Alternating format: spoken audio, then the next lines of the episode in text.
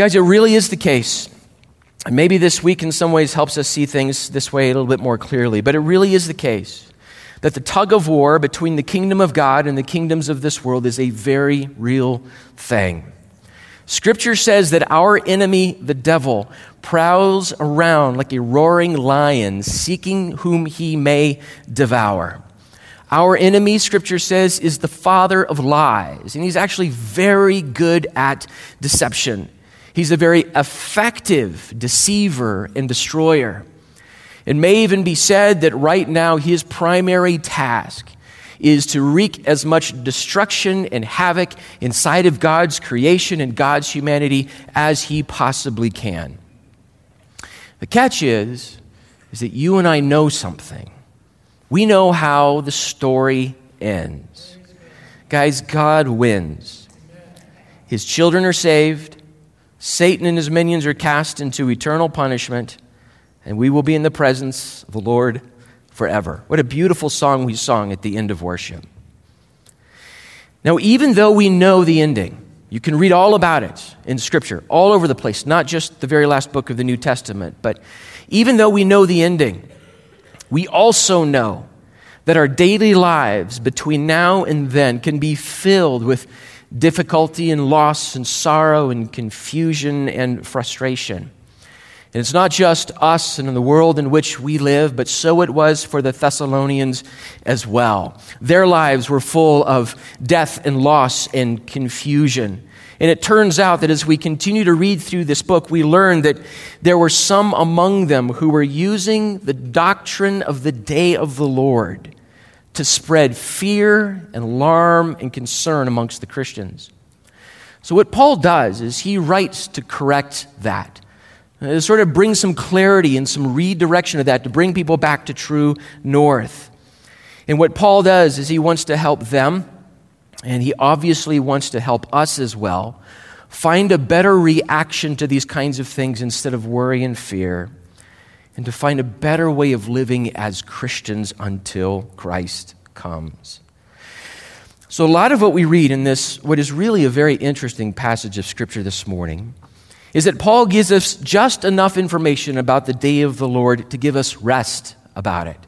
Some understanding, some direction. God is in charge. He gives us enough to give us rest about the day of the Lord. But not enough, it turns out, to let us begin to set dates and become even more anxious. Remember, Scripture is clear. We're not allowed to do that. We can't do that. We can't set dates. It turns out that there are things that need to happen before the day of the Lord comes and actually an individual who needs to come to power before the day of the Lord comes. But then Paul, Paul also tells the church what they, what we should do until then. The title of our series in 1st and 2nd Thessalonians has been The Church Now and Forever. There's so much in these two books about the day of the Lord and what Christ is going to do and, and what's going to happen when he comes. But it's not just then, Paul always talks about what we do now in the context of what's going to happen then. Does that make sense? What happens then makes a difference to the way that we live now. And so here's part of what Paul says to us this morning. Until then, the church learns to love truth, to stand firm, to teach the faith, and to find comfort in our great God. So let's begin reading 2 Thessalonians chapter 2 starting in verse 1. Now concerning the coming of our Lord Jesus Christ and our being gathered together with him, we ask you, brothers, not to be quickly shaken in mind or alarmed, either by a spirit or a spoken word or a letter seeming to come from us to the effect that the day of the Lord has already come.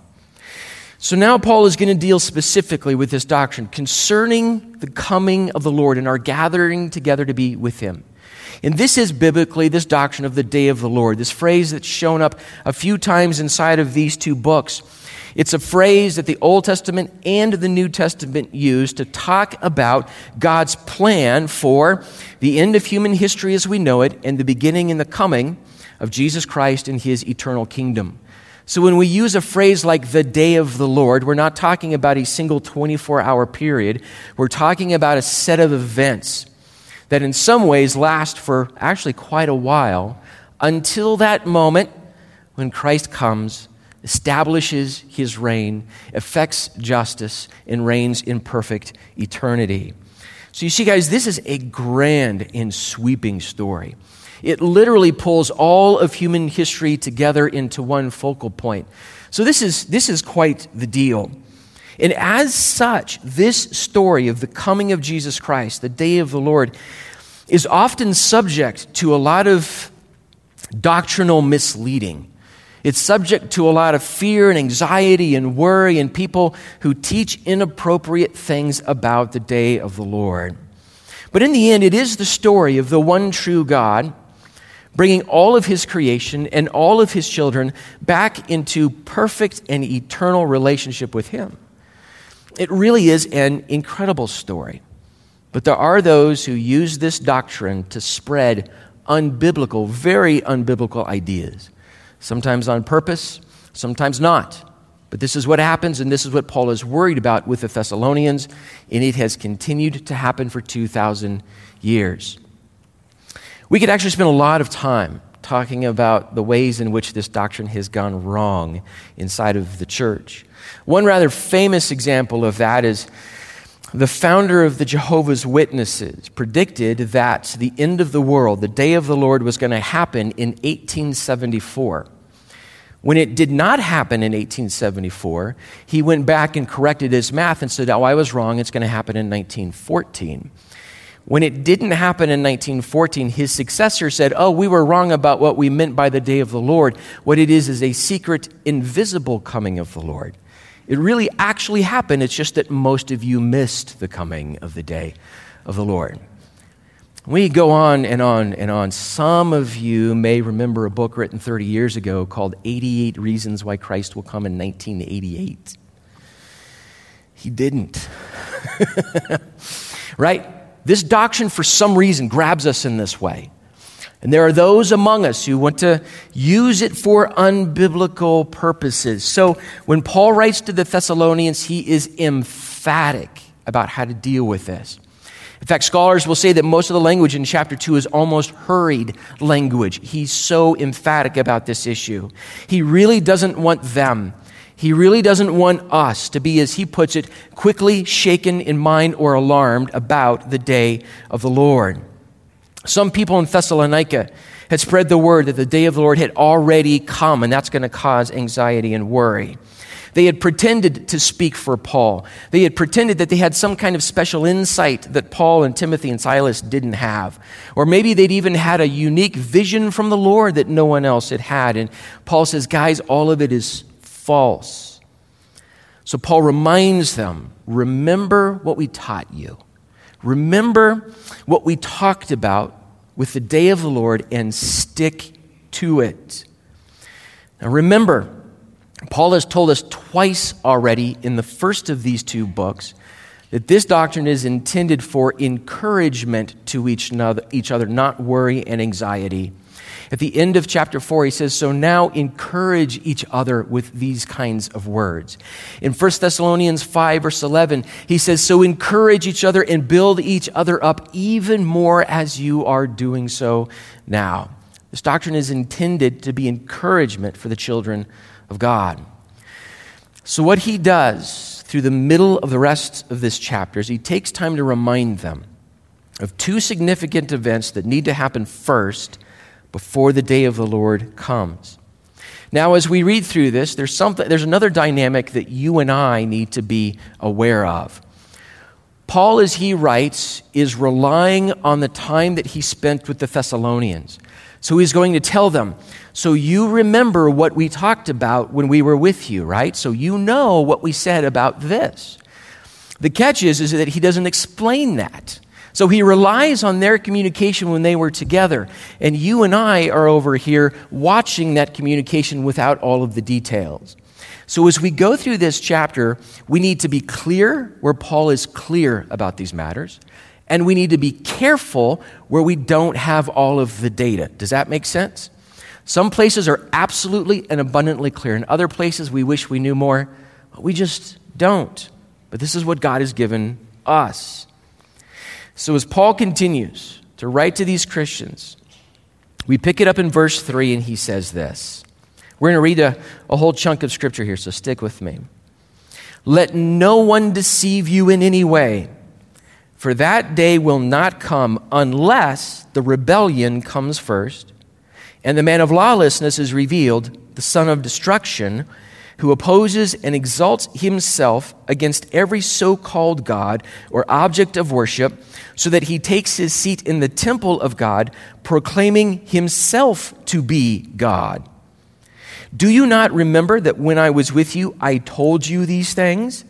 And you know what is restraining him now, so that he may re- be revealed in his time. For the mystery of lawlessness is already at work.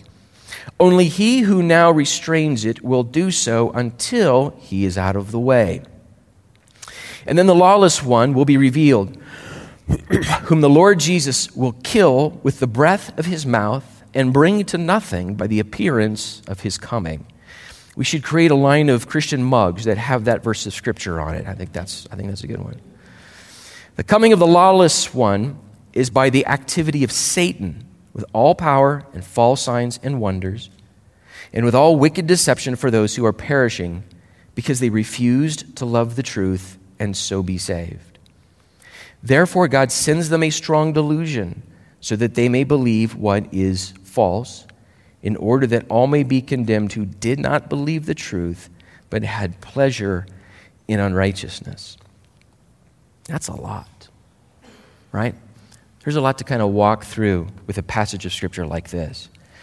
But Paul begins by saying this Let no one deceive you in any way about what the day of the Lord is going to be like and what has to happen before the day of the Lord actually comes. So, this is actually one of the most straightforward passages in Scripture about this set of events in the sermon notes that we produced for you this week. If you didn't grab some, there's some on the, uh, the, the, wall rack just outside of the doors there. But I've given you a lot of other passages of Scripture in the New Testament that deal with this same kind of thing. And you can track some of those things down and put some of the rest of this story together. But this is one of the most straightforward passages about this set of events. Now, while Paul addresses this with an unusual amount of specificity, we're still left not knowing everything we want to know. You kind of heard that language where Paul says, No, we talked about this and you know what this is, right? So he's specific in a lot of ways, but we're left with some questions in this passage of Scripture. Now, Paul does not lay the thing out as we read it in chronological order. So here's what I want to do I want to plot this out in four steps. This is, if you will, the chronology of the events that we just read in this passage of Scripture. First of all, there is something currently in place that's holding all of this back. God has arranged things so that there is something at work in this world that's holding all of this back. And while all of this has to do with the coming of the lawless one and the power of Satan, we need to understand this as we go through this. God is still sovereign over this entire set of events. So God has something in place that's holding all of this back. Secondly, Paul tells us that a great rebellion must take place.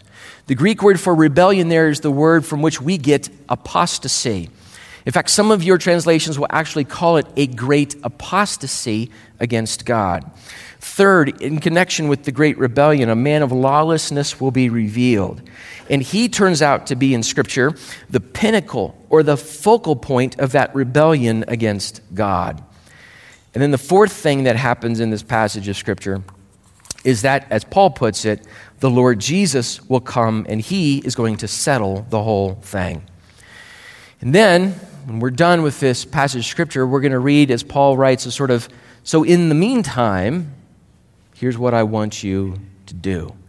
So that kind of plots out what we just read in this passage of Scripture. Now I want us to go through it as Paul tells this story in 2 Thessalonians chapter 2. So the day of the Lord, he says, has not come. I believe still has not yet come because two very specific things have not happened yet. First of all, unless the rebellion comes first, he says in verse 3. This rebellion, again, is this word that we have for apostasy. Now, in Paul's world, the word apostasy is used to talk about political and military upheaval. You could use that word in Paul's word, in Paul's world, to talk about the way a civil war or a military coup may begin, a governmental upheaval. But it is also a word that speaks to not just military upheaval or political upheaval, but speaks to moral and religious upheaval as well. Individuals or a group of individuals who rebel against the moral order. So in Scripture, the word apostasy is often used to speak of that individual who rebels against the religious authority, the moral authority of God. As Paul writes this in chapter 2, he has both of these meanings in mind. So, in context, both of these kinds of rebellions are in view. He tells us, and Scripture tells us, that there will be a final and massive turn against God by humanity.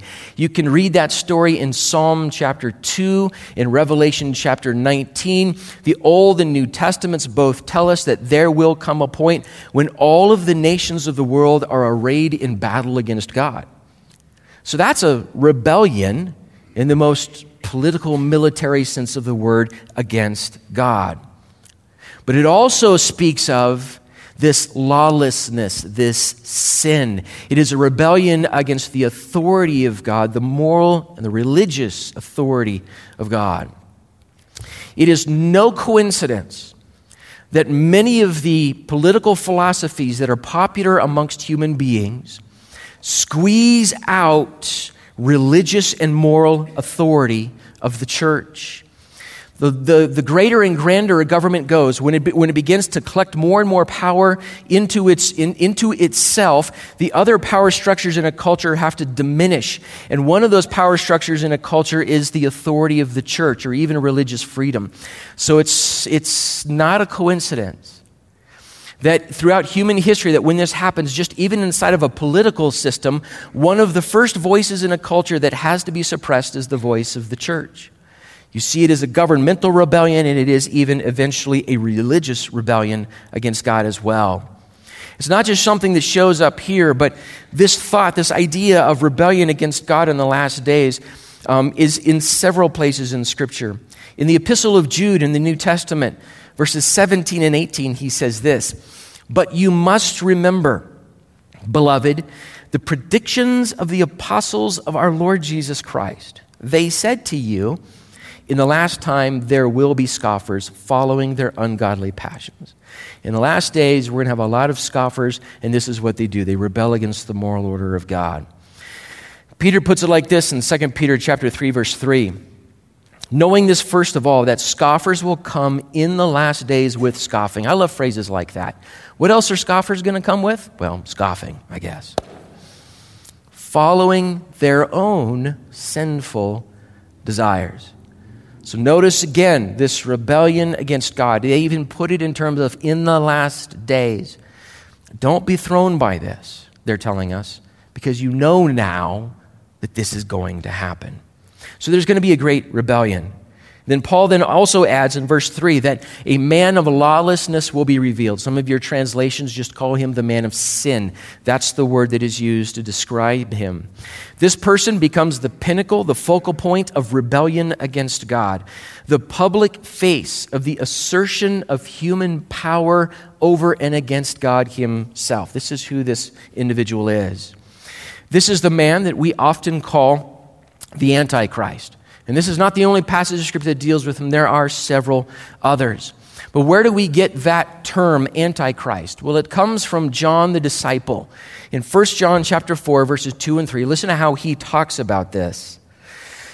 By this you know the Spirit of God. So here's how you know what is coming from the Spirit of God.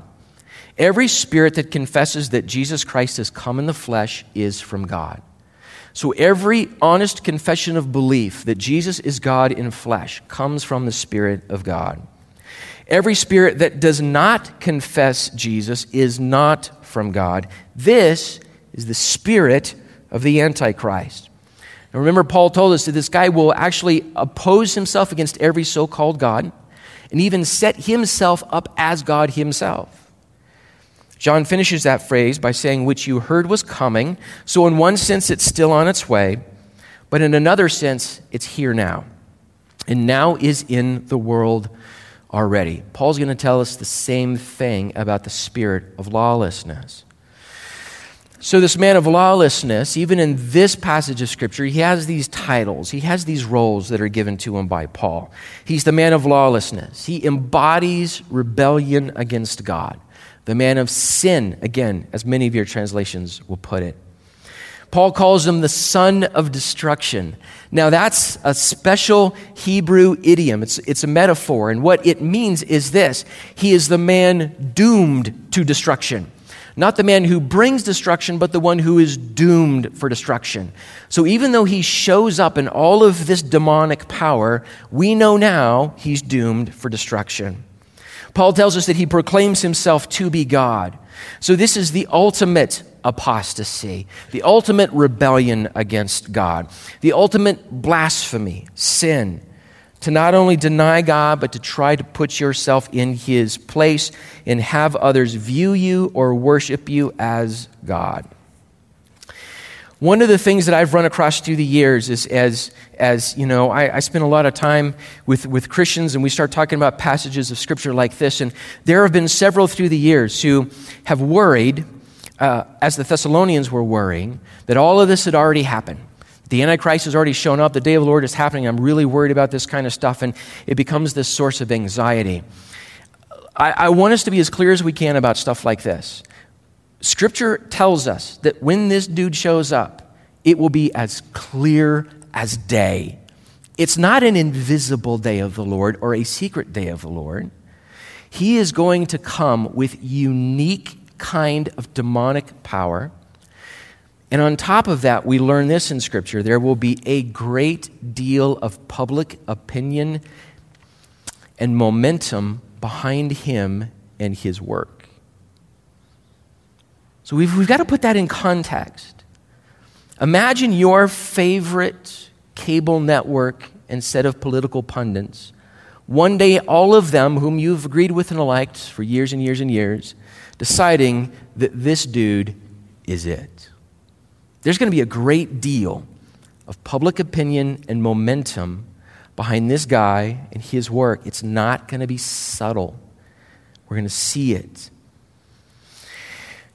he completes the trajectory of humanism.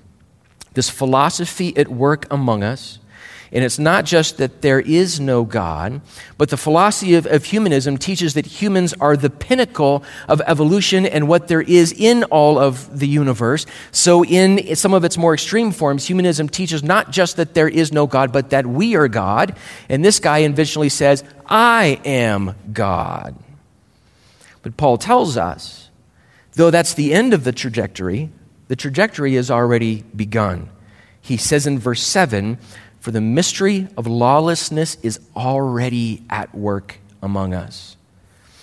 Our sin has built into us the drive to deny God and to take his place. But there's something about the set of events that involves this guy and the Great Rebellion that makes this a unique period of time.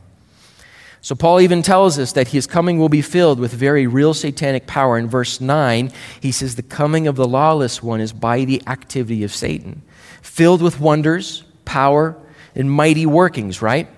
Now, what's interesting about that language is this these miracles that he speaks of in that passage of Scripture are actual supernatural power events, they're not magic tricks.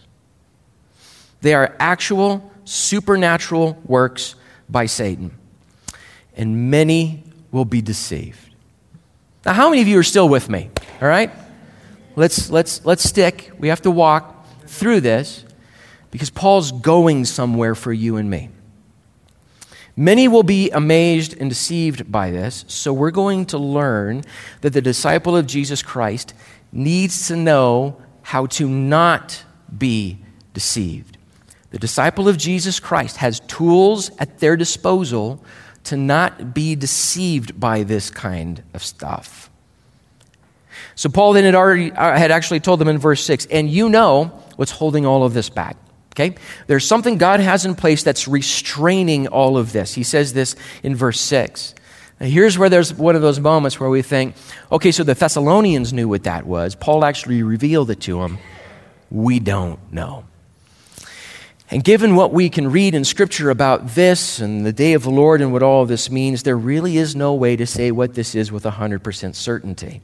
So here's where we need to be clear about this God has arranged it so that something is, place, is in place holding back this avalanche of rebellion. God is still sovereign. Okay? God is holding the door shut. And when God decides the door is going to be open, he will open the door. And then when it comes time for that door to be shut again, He will shut the door. Okay? God is still sovereign. This thing that is um, restraining the rebellion and the man of lawlessness, there are all kinds of guesses as to what it is. Maybe a certain period of time in which God's grace works in a unique kind of way to keep this from happening. Some guess maybe it is even angelic work. We can read um, a taste of this in the book of Daniel in the Old Testament, chapter 10. Is there something in the spiritual realm that's at work that's holding all of this back? We don't know. Is it the church itself? And then when the church is removed, maybe that is the opening of the door. There's some guesses out there, but we just don't know with 100% certainty. But we do know this. In verse 8, Paul says, When this guy comes in all of his power and all of his might, the Lord Jesus will kill him with the breath of his mouth. You want to read Revelation chapter 19 if you want to read part of that story and the, some of the details involved in that story. See, Paul does as this man rises to power, he has the force of the world behind him. They rise in rebellion against God. And then Jesus just takes care of it all. So, this is that fourth step in this plot. The Lord Jesus will come and settle the whole thing. So, you and I have a couple of lessons to take home about stuff like this. First of all, humanity will rebel against God and be deceived, so we need to not be deceived, right? We need to learn how that works. And then, secondly, that God is sovereign over all. So, guys, God has all of this timing set. He's the one who knows. And He does know when this will begin and when this will end. So He is sovereign. He's restraining the series of events until this time, and He will put a final end to humanity's rebellion against Him. Guys, in the end, and this is the kind of thing that I think we need to keep at the forefront every time we read a passage like this, have to talk about a passage like this, we got to remember this. Our God is great. He is great in might, in wisdom, and power, and his judgments are always righteous and true. God is sovereign over all. He is great. Paul speaks of many being deceived, and he answers a question how is it that so many are deceived? He says this in verse 10 The coming of the lawless one, or excuse me, verse 10, with all wicked deception for those who are perishing, because they refused to love the truth and so be saved.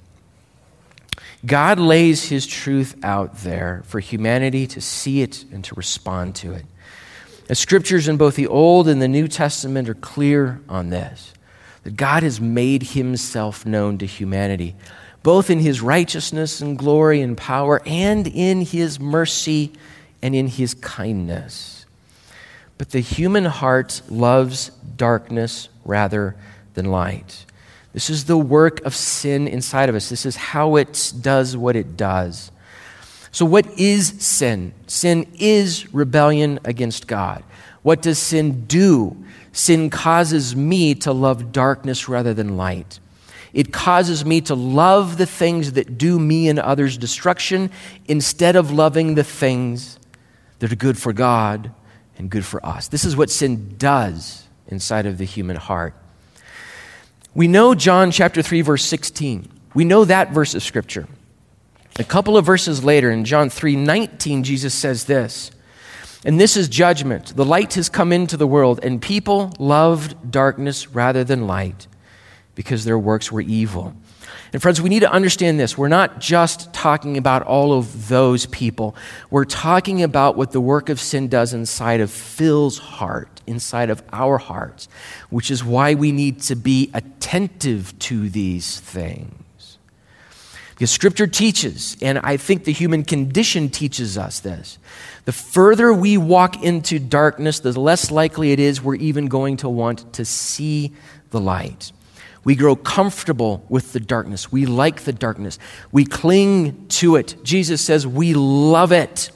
Human beings are meaning needing creatures. And we're not grabbing on to God, we're grabbing on to something else. And one of the most curious things happens with our false idols. Every time one of those false idols fails us, what do we want to do?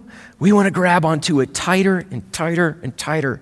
If we just hold on to it tighter, maybe it won't fail us this time. This is how the work of darkness often works inside of the human heart. So we end up believing what is false to our own destruction. So as Paul walks through this, he tells the Thessalonians, don't be worried, don't be shaken. Don't be deceived. These things have to happen, and here's how it's going to happen. But God is still sovereign, and there still is a way through this as a child of God.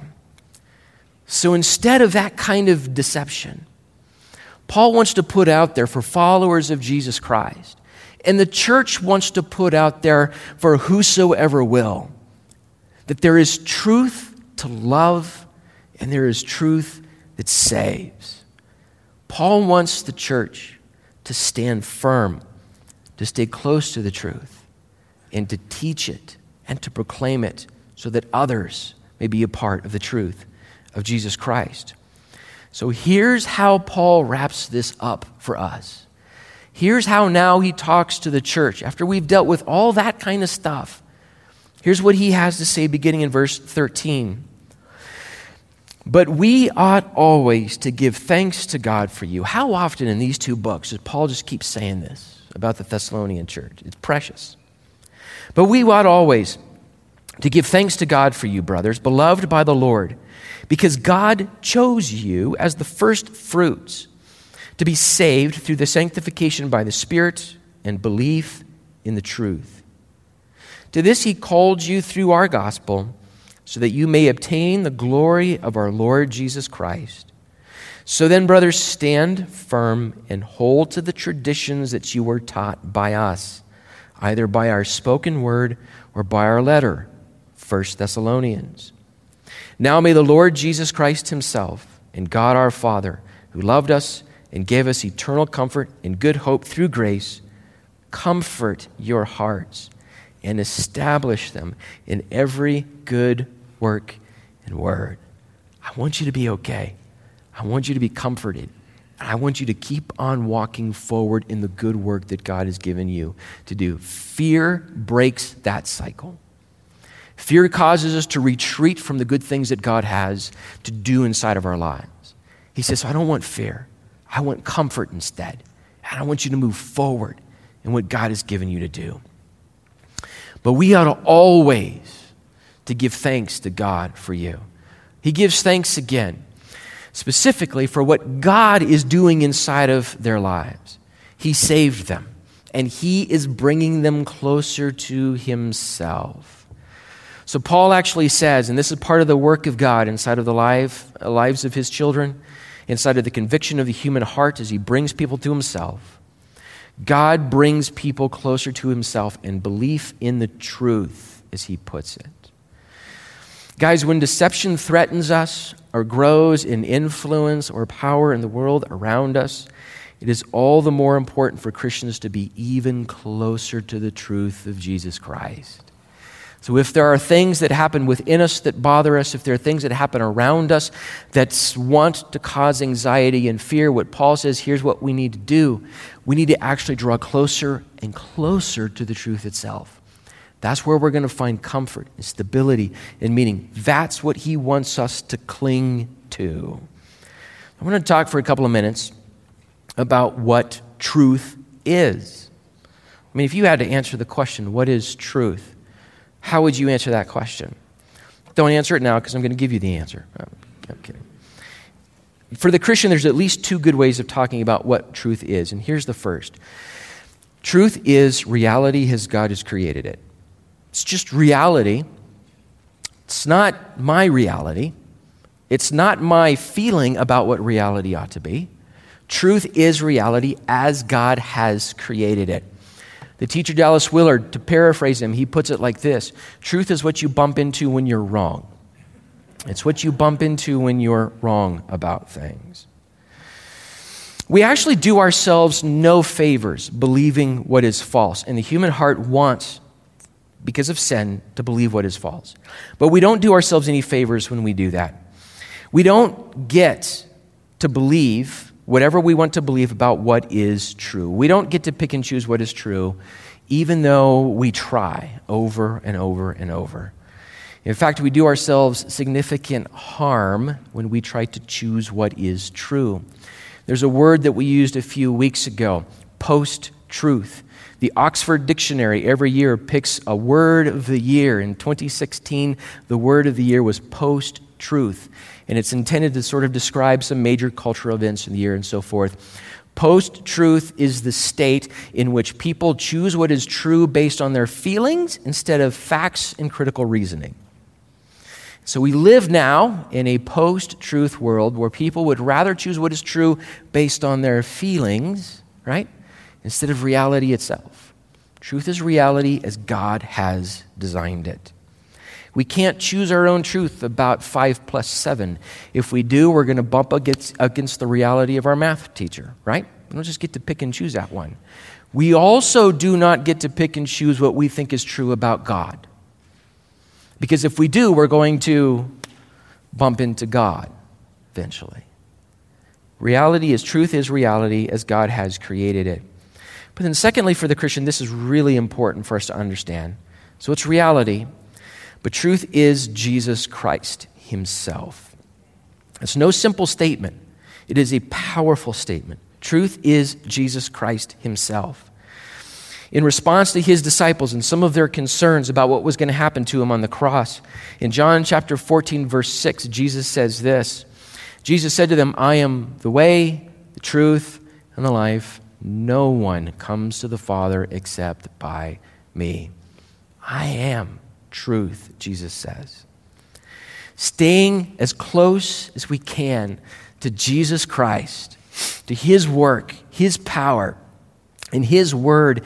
Friends, it is freedom for the human soul.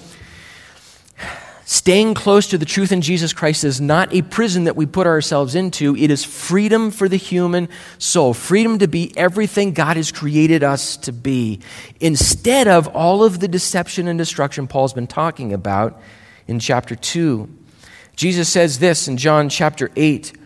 So Jesus said to the Jews who had believed in him, If you abide in my word, you are truly my disciples, and you will know the truth, and the truth will set you free.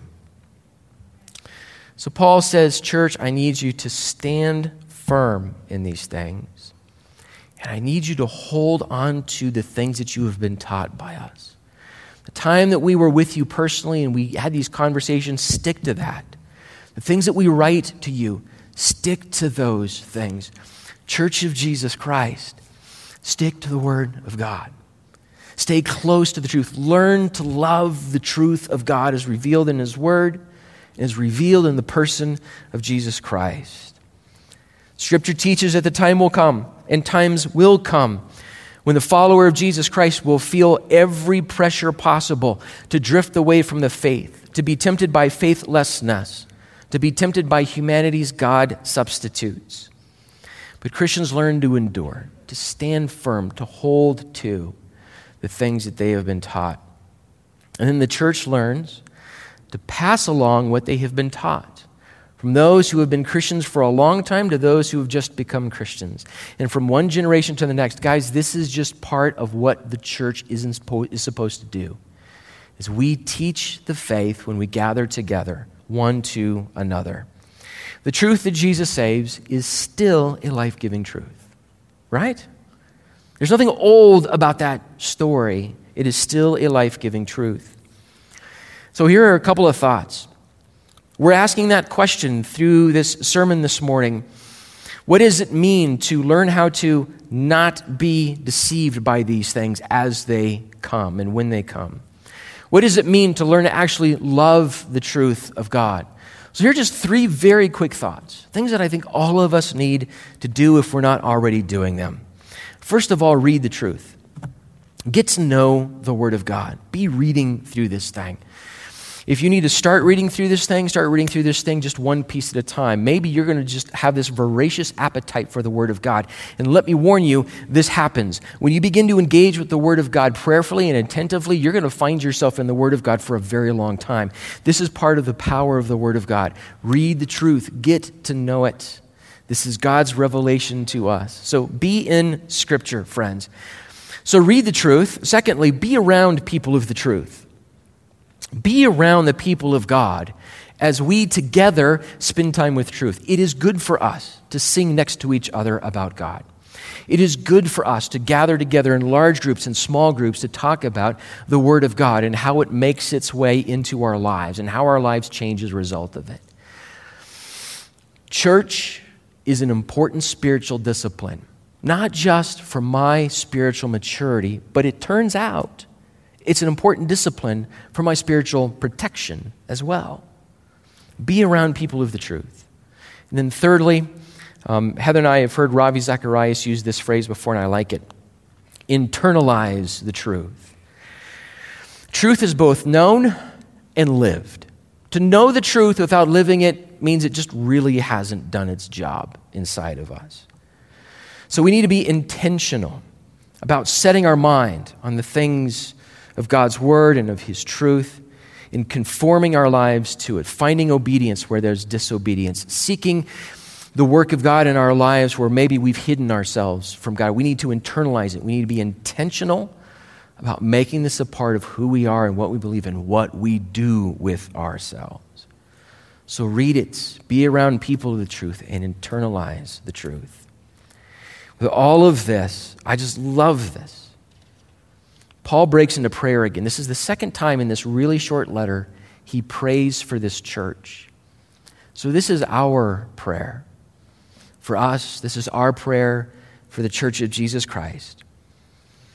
Now, may the Lord Jesus Christ Himself and God our Father, who loved us and gave us eternal worry and anxiety about who the man of lawlessness will be, give us eternal comfort and good hope. Isn't that beautiful? May God grant us good hope through grace, the work of God in our lives. And may He comfort your hearts and establish them in every good work and word. Keep on doing what God has called you to do. He will empower you to do it. Stay close to the truth, and may God have His way in our lives. Amen? Let's pray.